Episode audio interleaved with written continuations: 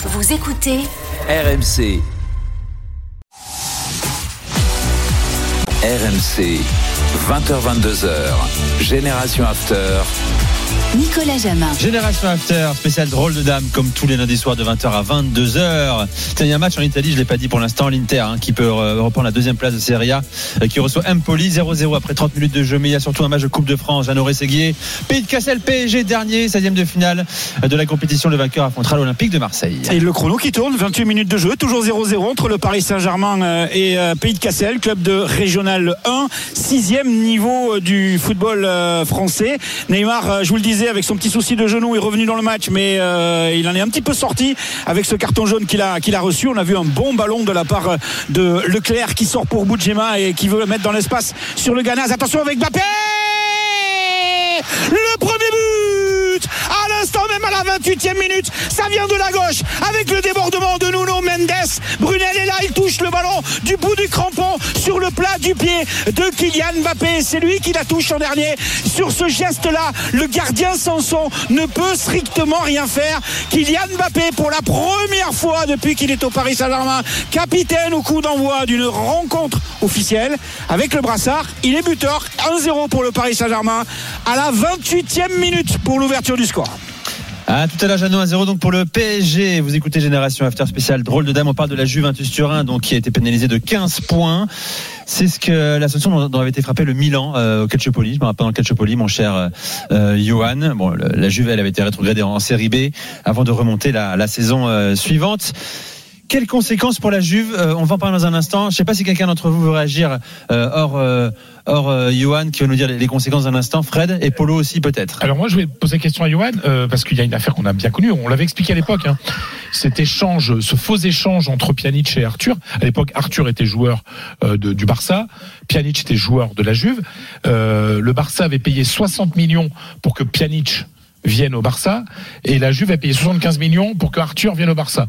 On aurait pu dire, tiens, on fait un échange avec 15 millions d'euros. Ben non, justement, c'était ce genre de choses. Alors, est-ce double que transfert, ce double transfert pour faire ce que tu disais, justement pour respecter le fair play financier, notamment en Espagne, avec le qui est très très très sérieux au niveau de la Liga, ça faisait justement le fait de pouvoir avoir officiellement cette entrée d'argent de 75 millions d'euros et puis les 60 millions de les amortir pour le salaire pour l'achat de Pjanic.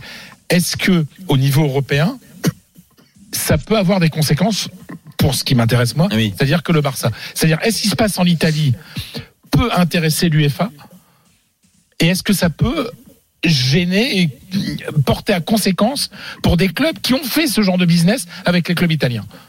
Alors, niveau européen, j'ai du mal à voir parce qu'il faudra un règlement. Il faudrait chercher dans les règlements européens si une telle chose existe ou pas.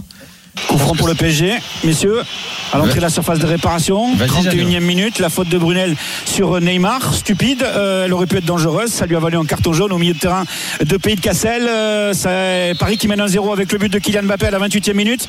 La course d'élan très courte de la part de Neymar, on est à 20 mètres face au but, ça passera largement dessus à la lucarne droite du but de Samson. On en reste à 1-0 pour le PSG face à l'US Pays de Cassel, club de Régional 1.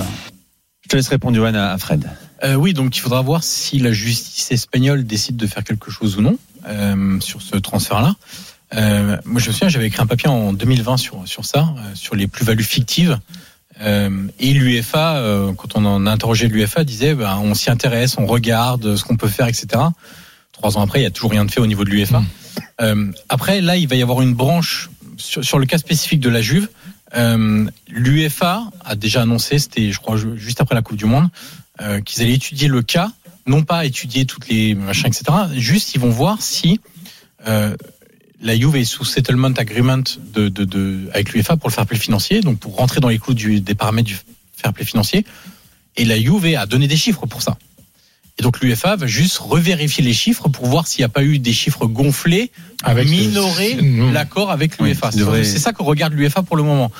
En dehors de ça, j'ai du mal à voir parce que même pour aller très vite. Mais il y a le deuxième but pour le Paris Saint-Germain, mouvement à deux entre Kylian Mbappé et Neymar. 32e minute de jeu, le crochet extérieur de Mbappé pour se débarrasser d'un milieu de terrain dans son repli défensif, le crochet extérieur de Neymar pour se débarrasser de Smichak, le capitaine, et également de Samson, le gardien qui était venu à sa hauteur. Le ballon est touché par le buste du gardien, mais ça franchit la ligne, et 2-0 pour le PSG.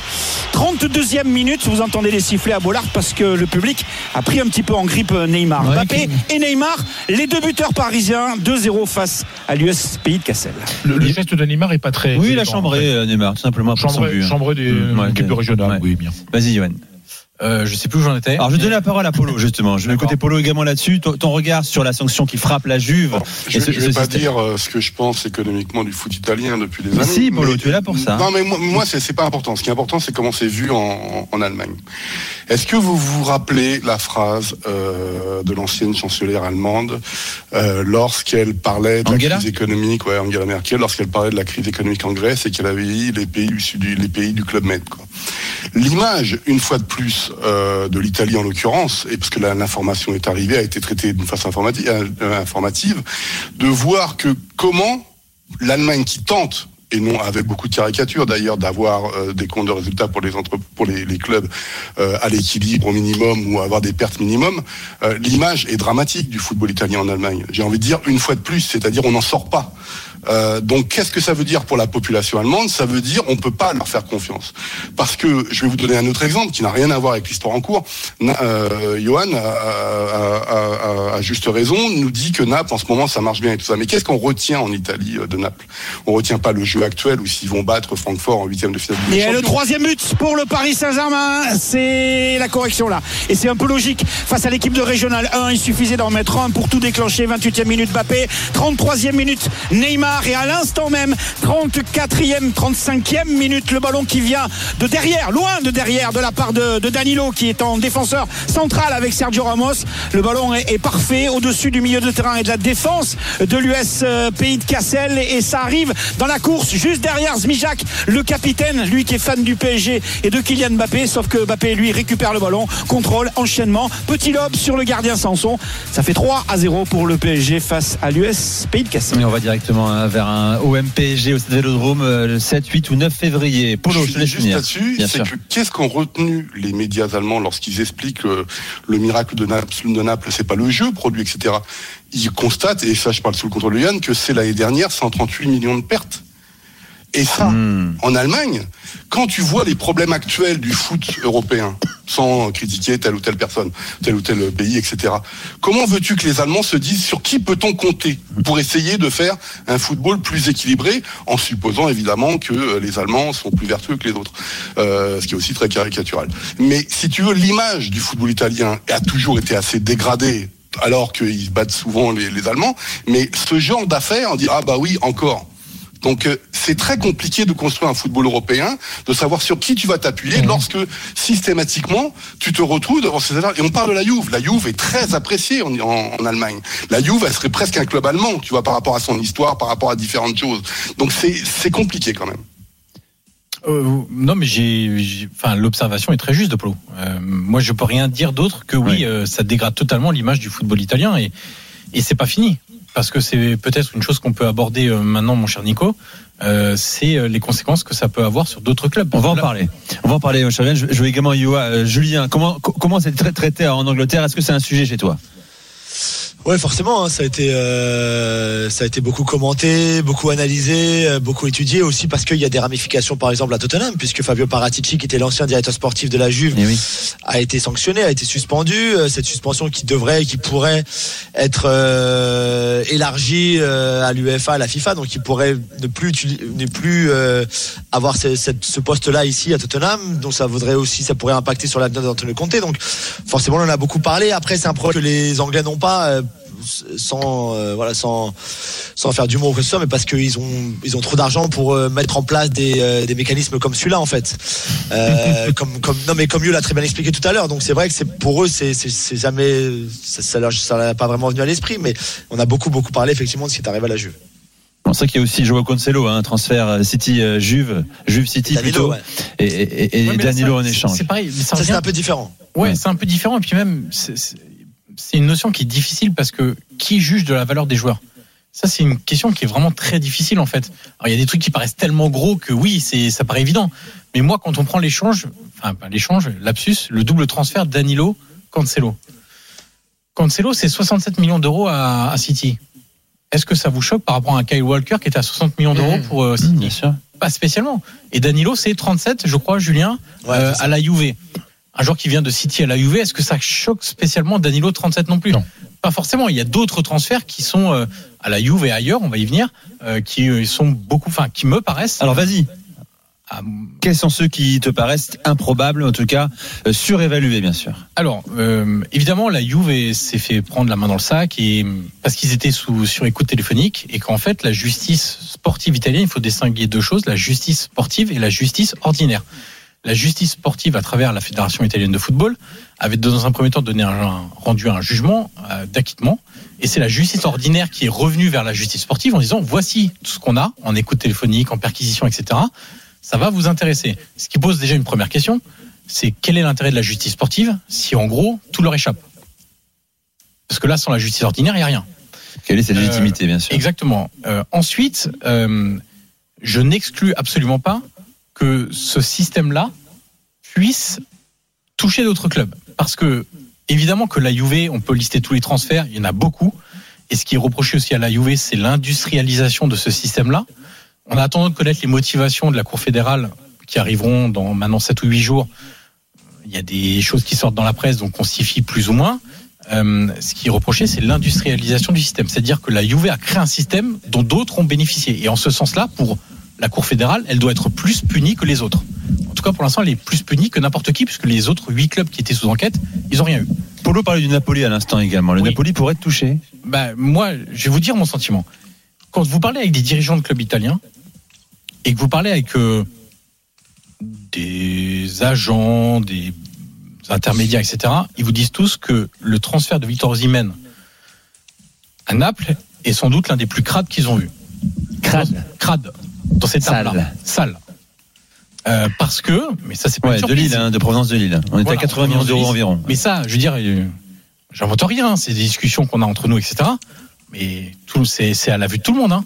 Les 3 joueurs de Lille, je parle pas de Karnesis, le gardien, parce que gardien remplaçant à Naples, ou troisième gardien à Lille. Et de ces 3 joueurs qui sont partis à Lille, justement, en provenance de Naples. Ils ne sont jamais allés. Ils sont jamais allés, on les a jamais vus. C'est un vrai problème. Ils ont été valorisés comme ces 3 jeunes de la Primavera du Napoli, 4 millions et 7 millions. On est sur 15 millions d'euros. Des joueurs qui ne sont jamais allés à Lille.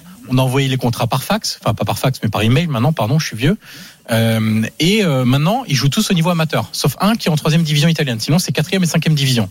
2 ans après, 1 an après, ils avaient résilié le contrat avec Lille. 15 millions d'euros, voilà, comme ça. Ouais. Donc ce transfert-là, moi, il m'intrigue. On verra ce qui se passe. Aujourd'hui, la Repubblica, qui est un quotidien très sérieux en Italie, disait que le procureur de Naples de la justice ordinaire a décidé de prolonger l'enquête autour de ce transfert-là pendant 6 mois pour vraiment vérifier pas mal de choses, etc. On verra.